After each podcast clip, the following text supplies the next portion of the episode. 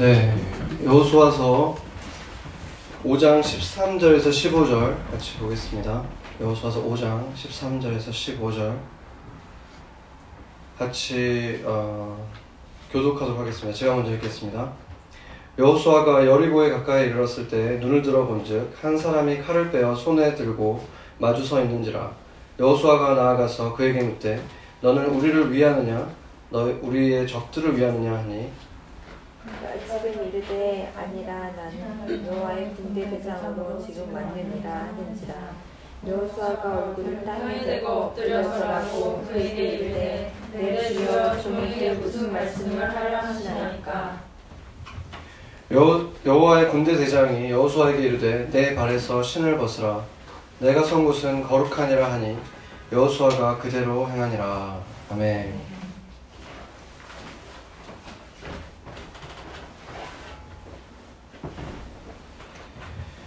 네, 우리가 그 이제 요단강을 건너서 이스라엘이 이제 할례를 행했고 그 다음에 이제, 이제 그곳에서 처음으로 다시 6월절 제사가 드려졌고 6월절 행사 후에 이제 그곳에서 난 그 소산을 먹으면서 만나가 끊겼다. 이것이 이제 지난주에 우리 함께 봤는데 어, 이제 그 이 6월절 의식을 마치고 나서 여호수아가 여리고 성을 향해서 가다가 그곳에서 이제 여호와의 군대 대장을 만나는 그런 장면이죠.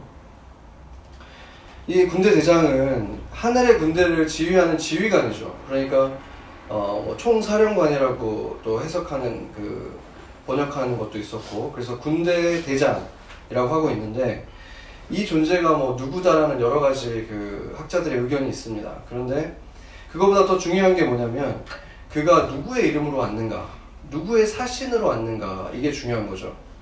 구약 성경에는 보면은 여러 차례 여호와의 천사, 여호와의 사자가 나타나는 그런 장면들이 있잖아요. 근데 처음에는 분명히 여호와의 사자로 시작했는데 나중에는 그 말하는 사람이 여호와라고 말을 하잖아요. 그렇게 이렇게 두, 그, 두 여호와의 천사와 여호와가 같이 이렇게 겹쳐지는 이런 장면들이 등장을 합니다.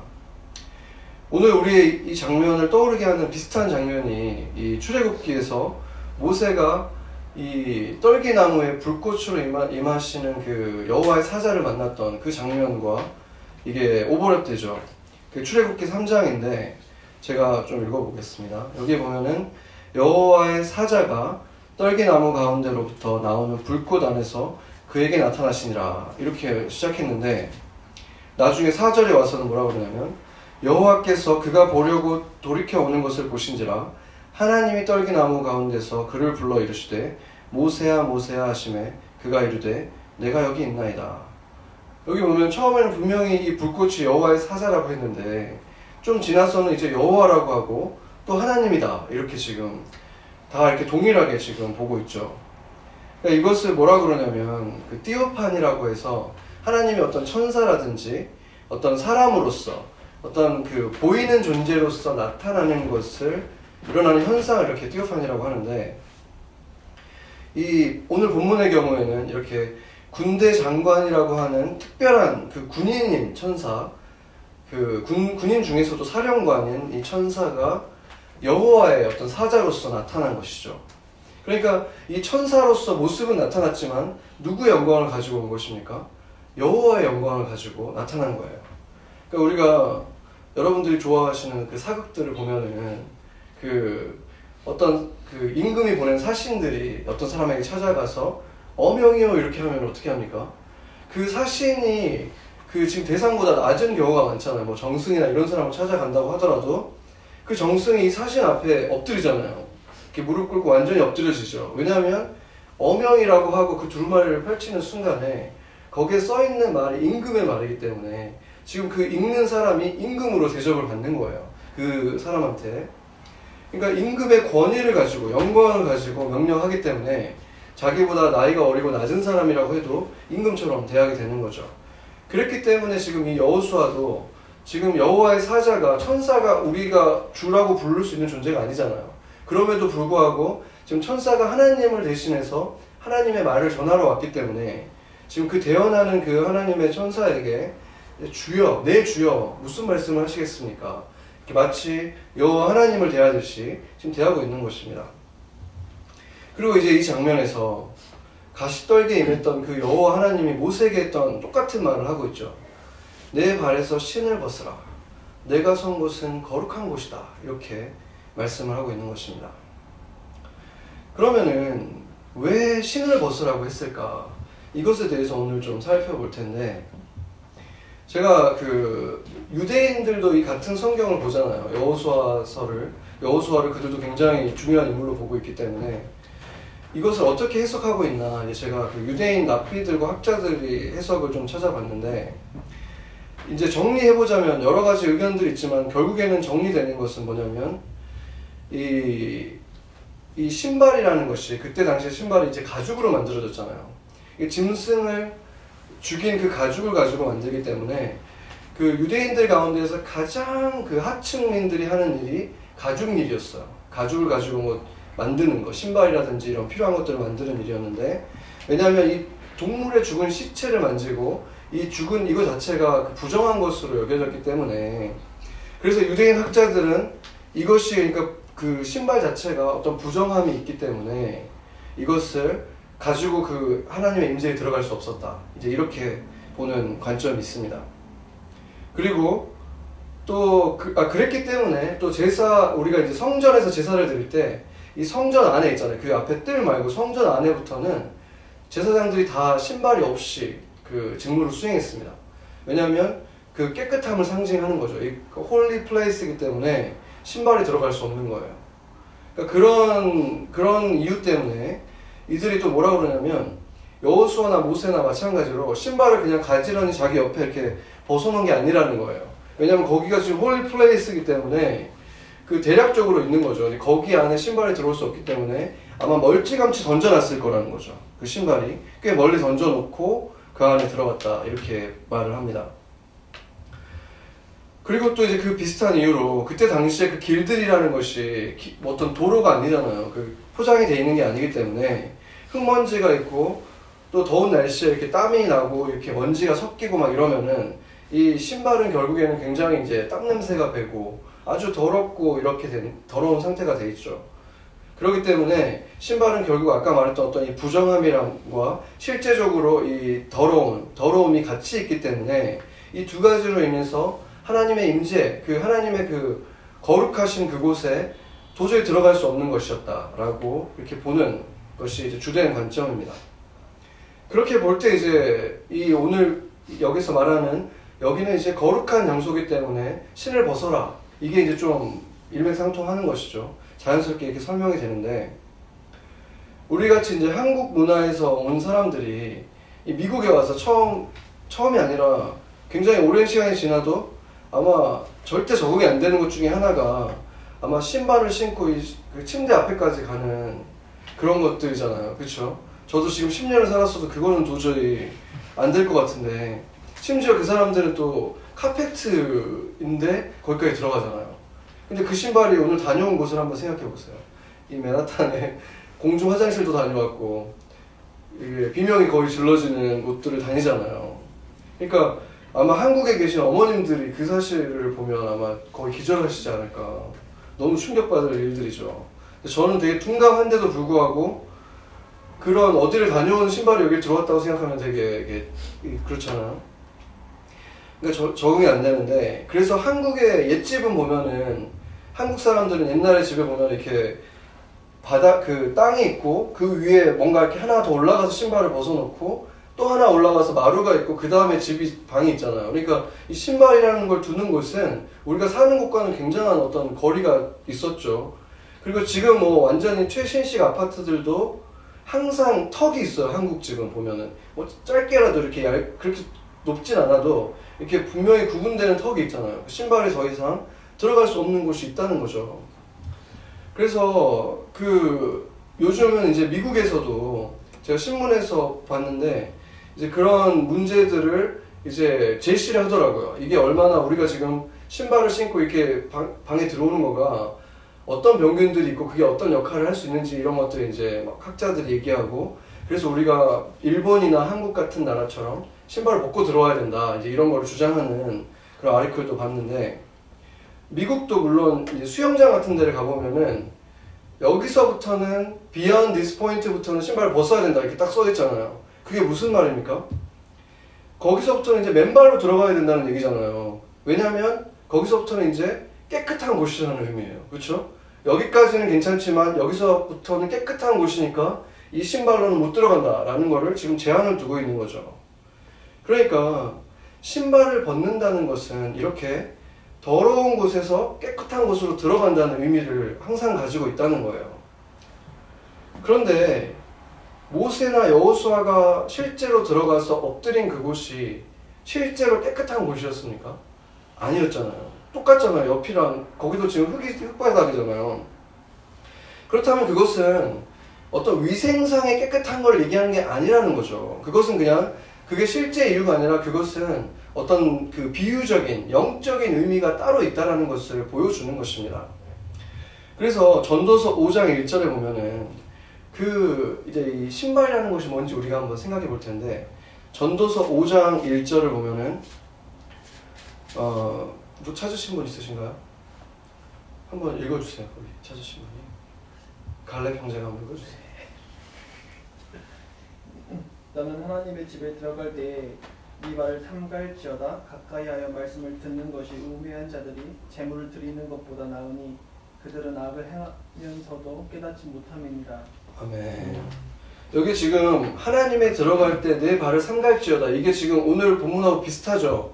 그러니까 하나님의 지금 임재 속에 들어갈 때 너 발을 삼가야 된다 이렇게 말하는데 그 삼가는 걸 뭐라고 말하냐면 하나님 말씀을 듣는 것이 삼가는 것이다라고 말하는 거예요. 우매한 자들처럼 말씀은 듣지도 않고 하나님에게 순종하지도 않으면서 재물만 드리는 것은 악한 것이고 악행이다. 그러니까 발을 삼가는 것은 무엇을 말하는 거냐면 하나님 앞에 악행을 하지 말고 하나님 앞에서 하나님의 뜻에 따르는 행동을 하는 것 그것이 발을 삼가는 것이다라고 분명하게 말을 하고 있는 거예요. 그것이 거룩한 것이죠. 그리고 이사야서 58장 13절을 보면은 그것도 한번 누가 찾아보죠. 이사야서 58장 13절. 그거는 성령 형제님 한번 찾아주세요. 읽어주세요. 58장 13절. 이사야서. 아니 안식일에 내 발을 금하여 내, 내 성일에 오락을 행하지 아니하고 안식일을 일컬어 즐거운 날이라 여호와의 성일을 존귀한 날이라 하여 이를 존귀하게 여기고 내 길로 행하지 아니하며 내 오락을 구하지 아니하며 사사로운 말을 하지 아니하며 아멘. 여기서도 지금 안식일에 내 발을 금하라라고 말하면서 뭐를 안 해야 된다고 말하냐면 내 길로 행하는 거, 너가 원하는 대로 그냥 사는 거, 그리고 오락을 구하는 거, 안식일날, 그리고 사사로운 말을 하는 거. 이런 것들 하나님이 기뻐하지 않는 이런 행동들을 하는 것을 금해라. 이것이 내 발을 금하는 것이다라고 분명하게 얘기하고 있잖아요. 그리고 성경을 들여다보지 않아도 우리도 그 사람의 인생이라고 얘기할 때 이렇게 말하잖아요. 그가 걸어온 길을 보면 이렇게 얘기하잖아요. 그러니까 이 걷는다는 거, 이 발이 옮겨 다니는 이것이 바로 우리의 인생을 얘기하는 것이고 우리의 행동을 얘기하는 것이죠.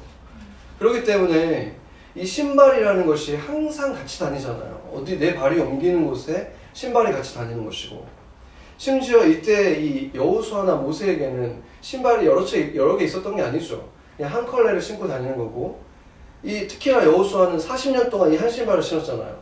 하나님이 이 발 신발을 안 닳게 해주셨기 때문에 이 기적적으로 이 신발을 유지한 신발이기 때문에 40년 동안 이렇게 같이 다녔던 신발인 거예요. 그러니까 이 신발은 그 자신의 몸의 일부처럼 정말 이렇게 함께 모든 행동을 같이 했는데 그 신발을 지금 벗어라. 이게 지금 어떤 의미가 있을까요?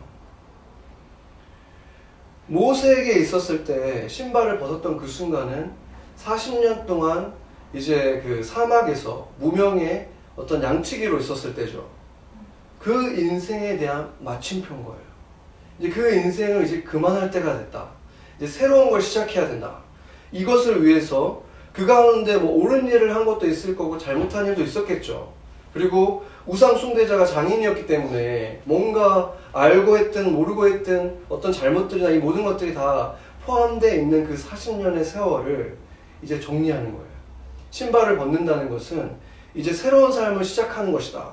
이런 의미를 가지고 있고 여호수아는 이제 사실은 이제는 여- 이 이스라엘이 하나가 돼 있는 모습을 우리가 지금까지 봤잖아요. 그렇기 때문에 지금 이 사람은 이스라엘의 지도자로서 신발을 벗는 거죠. 모세는 아까 혼자 양치기로서 벗었지만 여호수아는 이제는 이 40년간 이스라엘과 함께 광야에서 이렇게 헤매던 그 신발을 이제 벗는 거예요. 무슨 말이냐면 이제 방황과 훈계로서 있었던 그 40년의 시간은 이제 끝났다는 거죠. 이제 마침표를 선언하는 것이고 이스라엘의 이제 새로운 시대가 시작된다. 이제 지금 눈앞에 있잖아요. 이제 가나안 땅에 들어왔고 땅을 지금 이제 정복하기 직전에 있는 거예요. 이 길갈이라는 곳에 처음 진도 쳤고 6월절도 지냈고 이제는 한 땅을 차지하러 가기 직전 상황에서 하나님이 지금 이제 너와 이스라엘과 내가 새로운 관계로 들어간다. 이것을 지금 하기 위해서 신을 벗으라고 하는 것입니다. 그리고 나서 이제 다음 장 6장에 의하면은 신을 벗은 여호수아에게 하- 여호와 하나님께서 이제 그 천사를 통해서 이제 여기서는 천사를 통해서란 말이 이제 없죠. 이제 여호와가 직접 말하는 것처럼 또 나오는데 어떻게 이제 여리고성을 무너뜨릴지 이제 구체적으로 말씀을 하시는데 그 말씀을 듣고 나서 여호수아는 즉시 다시 진영으로 돌아가요. 그래서 그대로 명령대로 수행을 하죠. 그런데 원래 그것은 여호수아의 계획이 아니었죠. 여호수아의 계획은 뭐였습니까? 여리고성에 가보는 거였어. 자기가 직접. 왜 그랬는지 우리가 충분히 생각할 수 있는 게 일단 몇 가지를 보면은 여호수아에도 분명히 수정자가 있었을 거예요. 그 지금 지금 거기서 지금 리더기 때문에 주변에 수정자가 있었지만 아마도 지금 할례를 받은 지 얼마 안 됐잖아요. 그래서 할례를 받고 나면은 거동이 불편하기 때문에 이제 민첩하게 다니기가 힘들죠. 그러니까 아마 두고 왔을 수 있고 또 한 가지는 이 여호와의 군대 대장을 딱 봤으면 이 사람이 평범한 사람이 아니라 그냥 뭐 졸병도 아니고 군대 대장이면은 얼마나 그 천사 중에 대장이면 얼마나 늠름하고 이렇게 멋진 모습이었겠어요. 근데 그 사람이 우리 편인지 아군인지 적군인지 구별을 못하는 거예요. 그러니까 자기 편이라면 당연히 알아봤어야 되고 남의 편이라고 해도 뭔가 이렇게 다르게 봤어야 되는데 구분을 잘 못했다는 것은 아마 밤중이거나 아니면 이른 새벽이었겠죠. 화난 낮은 아니었다는 거예요. 지금 이른 새벽이나 이 밤중에 약간 컴컴한 시기에 혼자서 지금 여리고로 가고 있는 거예요. 이 여호수아가 왜 그랬겠습니까? 여호수아는 지금 지금까지 많은 전쟁을 치르긴 했지만 자신이 리더로서 이끄는 첫 번째 전쟁을 앞두고 있는 거예요. 그렇죠? 지금 그리고 대부분의 남자들은 할례를 받았고 사실은 전쟁을 치를 수 있는 상태가 아니죠. 전쟁할 수 없는 상태인데 적군은 지금 코앞에 있는 거예요. 왜냐하면 지금 있는 곳이 길갈이 여리고 평지기 때문에 정말 조금만 가면 바로 여리고성이 보일 정도로 가까웠습니다. 그러니까 그런 상황에서 이 여호수아가 대단하고 믿음이 있는 사람이긴 하지만 당연히 눈으로 한 번도 보지 않은 곳에 지금 이 200만 명을 이끌고 가야 된다는 것이 부담스럽지 않았을 수가 없죠. 그러니까 자기 눈으로 직접 보고 오려고 갔었던 거죠. 기도하는 마음으로 하나님 의지하긴 했겠지만 어쨌든 자기 눈으로 직접 봐야겠다는 생각으로 결단을 하고 출발을 했는데 가다가 지금 그 길에 이 천사를 만난 거예요. 그런데 이 늠름한 천사를 보고도 한 가지 놀라운 것은 여호수아가 굉장히 담대해져 있다는 것을 알 수 있죠. 이 천사를 보고 겁에 질려 있는 모습이라기보다는 너는 우리를 위하느냐 적을 위하느냐 이렇게 딱 자기도 칼을 뽑으려고 했겠죠. 그러니까 굉장히 어떤 담대한 모습을 보이긴 하는데 이런 다음에 여호수아는 그분이 이제 하나님의 사자라는 사실 안 다음에 바로 이제 엎드려지죠. 납작 엎드려진 다음에 어떻게 합니까? 이제 그 사람의 얘기를 듣고 자기의 원래 계획했던 대로 여- 여리고 가는 게 아니라 바로 그 계획을 철회하고 진영으로 바로 돌아갔어요. 거기에서 그래도 내가 여- 거기를 한번 보고 오겠습니다 하는 게 아니라 그냥 그 하나님만 믿고 그냥 돌아간 거예요. 그렇죠? 안 보고 결국에는 가는 거예요. 지금 여기에서 뭘 볼 수 있냐면 이 여호수아의 온유함을 볼 수 있는 거예요. 그 전에 제가 한번 말한 적이 있는데 이 팀 켈러 목사가 그 영어로는 authentic Christianity라는 그 이제 말씀에서 진정한 그리스도인과 그그 가짜 그리스도인 카우너핏 크리스천이라고 해서 그러니까 짝퉁 크리스천이라는 거죠. 이 두 개를 어떻게 구분할 수 있는가? 왜냐하면 그 둘 사이에 공통점이 너무 많다 이런 얘기를 하다가 그러다가 알아낼 수 있는 한 가지 방법이 있다. 그러면서 뭐라고 그러냐면 영어로는 이렇게 말했어. 이 사람이 being teachable한가 이렇게 얘기를 했어요. 그러니까 teachable한가 안 한가로 이 사람이 진정한 크리스찬인가 아니면 짝퉁인가로 구분할 수 있다는 거예요. 그러니까 그게 무슨 말이냐면 그러면서 설명으로 뭐라 그러냐면 그런 사람들은 teachable한 사람들은 cheap repenter라는 거예요. cheap이라는 말이 별로 조, 좋은 말이 아니죠. 그러니까 싼 값싼 싼 repenter 회개하는 자 이런 말이잖아요. 그러니까 쉽게 마음을 바꾸는 사람이라는 거예요. 이게 바로 진짜 크리스천들의 모습이라는 거예요. 좀 의아할 수 있죠, 우리가. 왜냐면 우리는 특히나 한국 문화 속에서는 어떤 사람이 좋게 보이냐면 심지가 굳은 사람들. 절대 한 번 결정하면 안 바꾸는 이게 굉장히 좋은 퀄러티로 생각이 돼요 캐릭터로. 그래서 고집스러운 사람을 그렇게 나쁘게 보지 않는 거예요. 근데 지금 여기에서 말하는 것은 사실은 teachable의 반대가 stubborn이에요 stubborn stubbornness 마음을 한번 정하면 잘 안 바꾸는 거. 이거가 이러한 사람들이 도무지 자신의 뜻을 꺾지 않는 사람들이 세상에서는 칭찬을 받을 수 있지만 크리스찬들이 어떤 사람들인지 한번 생각을 해보세요. 크리스찬이라는 것은 하나님을 신뢰하는데 그 하나님이라는 분을 우리가 다 이해를 못해요. 그렇죠? 그분이 어떤 것을 원하실지 우리는 모른다는 거예요. 내가 생각할 때는 이게 좋은 길인데 하나님은 전혀 다른 길이 좋다고 얘기할 수 있다는 거죠. 왜냐하면 우리하고 너무 차원이 다른 분이기 때문에. 그렇다면은 내가 생각할 땐 좋은 길이라고 계속 갈 수 있습니까? 못 가잖아요. 크리스찬이라는 사람은 기본적으로 이렇게 고집이 센 사람일 수가 없는 거예요. 하나님이 우리랑 수준이 너무 다른데 전혀 다른 걸 요구할 수 있는 분이기 때문에 그런 분을 우리가 믿는다면 우리는 당연히 티처블한 사람이 돼야 되고 칩 리펜터가 돼야 된다는 거죠.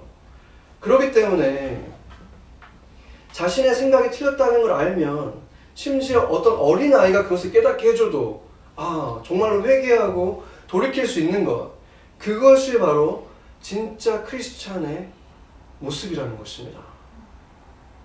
그래서 겉으로는 굉장히 온순하지만 고집이 굉장히 대단한 사람들이 있어요. 그런 사람들을 종종 보게 되는데 그것은 진정한 온유가 아니라는 거예요.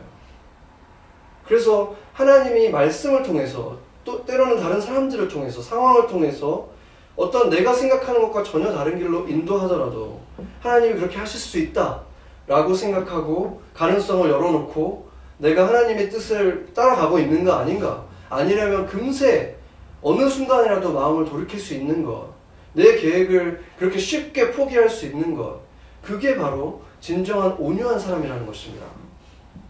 그리고 성경이 뭐라고 말합니까? 예수님이 뭐라고 그랬습니까? 바로 그러한 온유한 자가 땅을 기업으로 받을 것이다. 이렇게 말씀하고 있는 것입니다. 이 온유한 이 여호수아가 땅을 차지하는 것과 이것은 다 연결되어 있는 것입니다.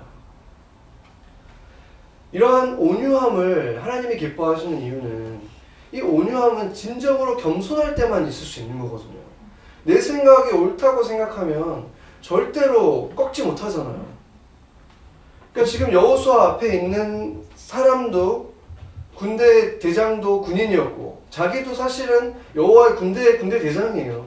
그렇지만 이게 하나님의 뜻이라는 걸 받아들였을 때 바로 그냥 엎드려지고 그 뜻대로 그냥 순종하고 자기의 계획대로 여리고에 가는 것을 포기하고 바로 돌아서는 거죠. 뭐 여기 군대에 다녀온 분이 한 분 계시니까 이게 또 공감할 수 있겠지만 군인들의 복장을 볼 때 우리가 이게 가장 중요한 게 있어요. 우리가 신을, 벗, 신을 벗는 이 세 번째 이유를 보려고 하는데 군인들의 복장 중에서 가장 중요한 게 뭐냐면 바로 군화입니다. 왜냐하면 군인들이 하는 여러 가지 그 복장들이 있어요. 뭐 이렇게 방탄조끼를 입을 수도 있고 헬멧도 쓰고 뭐 여러 가지 이렇게 분장을 하는데 그런 것들을 다 빼도 한 가지를 항상 하는 것이 뭐냐면 군화잖아요. 군화는 단독 군장에도 하고 심지어 평상복을 입을 때도 군화는 신는 거예요. 왜냐하면 군화는 그 이제는 그 군화 자체가 이 인- 신었느냐 신지 않았느냐로 그 우리 그 군대에서 흔히 하는 말들 있잖아요. 그 태권도에 뭐 한 단이 올라가고 내려간다 이런 말 하잖아요. 안 하신 안 합니까 조교님? 하죠. 예. 엄청 반짝반짝 닦고 다, 다녔을 것 같은데. 네, 그렇죠. 그러니까 그 군화가 굉장히 중요해요. 정말 이 군화를 신지 않고 만약에 그 산 같은 데를 다닌다고 생각해보세요. 신발이 없이 얼마나 갈 수 있겠습니까? 그렇지만 군화를 신으면 진짜 몇십 킬로 행군을 할 수 있거든요. 왜냐면 그 신발이 굉장히 튼튼한 가죽으로 돼 있기 때문에. 그리고 전쟁터에서도 마찬가지죠. 전쟁터에는 막 정말 그 화염이 쏟아지고 막 파편들이 있고 이런 데를 그냥 운동화 신고 다닐 수 없잖아요. 다 녹을 거 아니에요. 근데 이 전투화를 신고 다니면 그렇게 다닐 수 있는 거죠.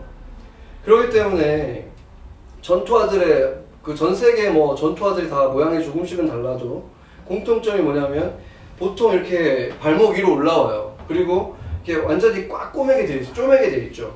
왜냐하면 다리와 완전히 일치시켜서 내 다리가 완전히 움직이고 싶은 대로 자유롭게 움직이게 하기 위해서 되는 거예요. 근데 그 신발이 없이 맨발로는 전혀 전쟁 자체를 치를 수 없을 수 있는 거죠. 그러니까 이 신발이라는 것이 군인에게 있어서는 너무나 중요하다는 거죠. 절대 벗을 수 없는 것, 가장 중요한 것인데 이 신발을 그렇다면 이 지금 지금 장수에 있는 이 여호수아가 그 신발을 벗는다는 것은 어떤 의미를 갖고 있겠습니까? 이 전쟁은 여호수아가 하는 것이 아니라 하나님이 하실 것이다. 이것에 대한 말을 하고 있는 것입니다.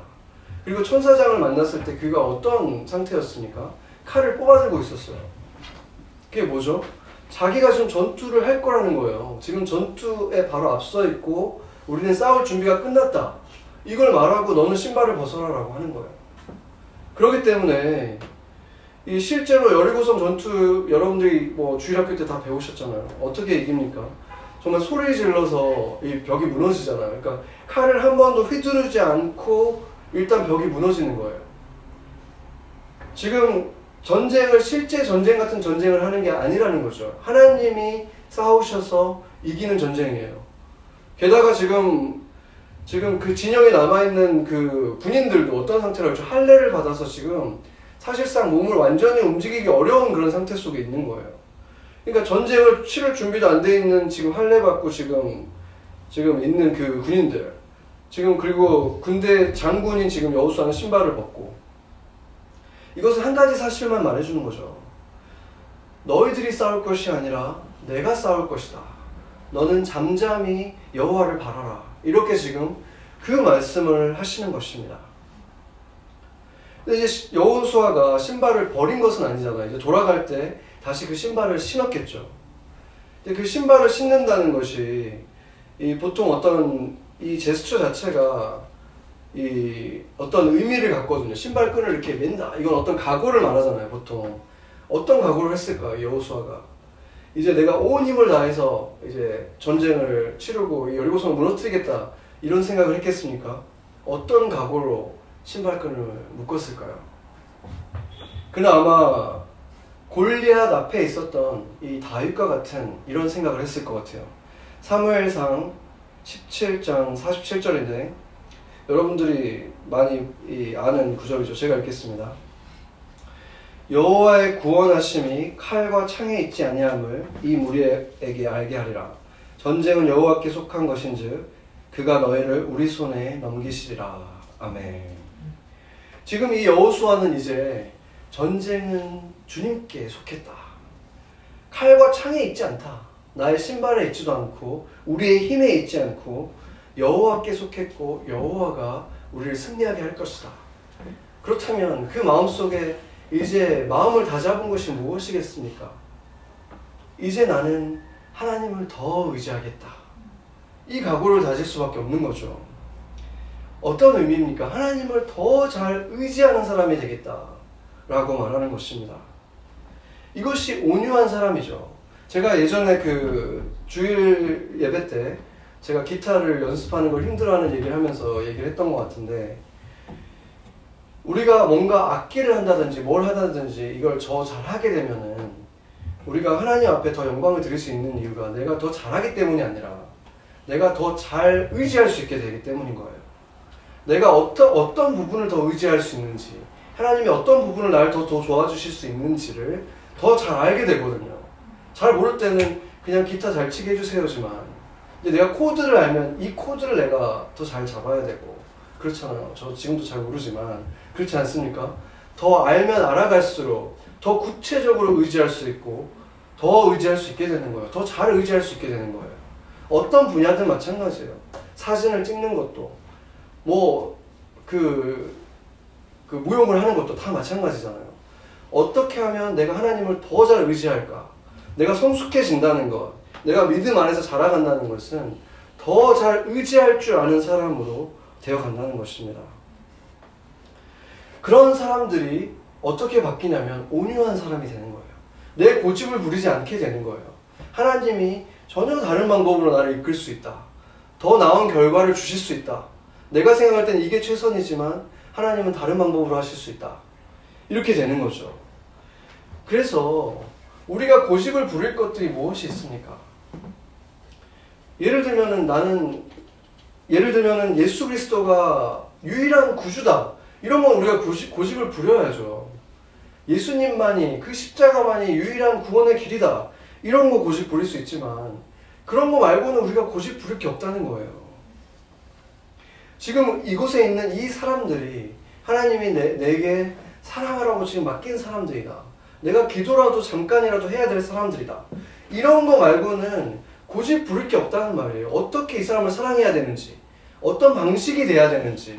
그렇잖아요. 이런 것들은 다 고집 부릴 일들이 아니라는 거예요. 하나님이 그때그때 새로운 방식을 주시면 그대로 하면 되는 거죠.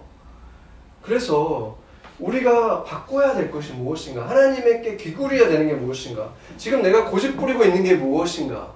이것을 볼 수 있어야 된다는 것입니다. 예전에 이렇게 해왔으니까 하나님이 이렇게 나한테 은혜를 주셨으니까 지금도 이렇게 주셔야 돼. 라고 그렇게 붙들고 있는 거가 옳지 않다는 것입니다. 하나님이 어떻게 하실, 어떻게든 하실 수 있다. 그냥 열어놓고 하나님께 맡기는 거예요.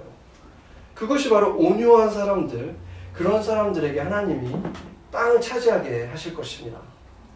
우리가 만약에 지금 하나님께 충성하고 열심히 살아가고 있지만 땅을 차지하는 것에 어떤 풀리지 않는 것이 있다면 어쩌면 지금 하나님께서 오늘 이 말씀을 통해서 신을 벗어라. 이제 너가 고집 부리는 것을 내려놓고 나에게, 나에게 맡겨라. 그 길이 어떤 길이든 어떤 방법이든 나에게 맡겨라.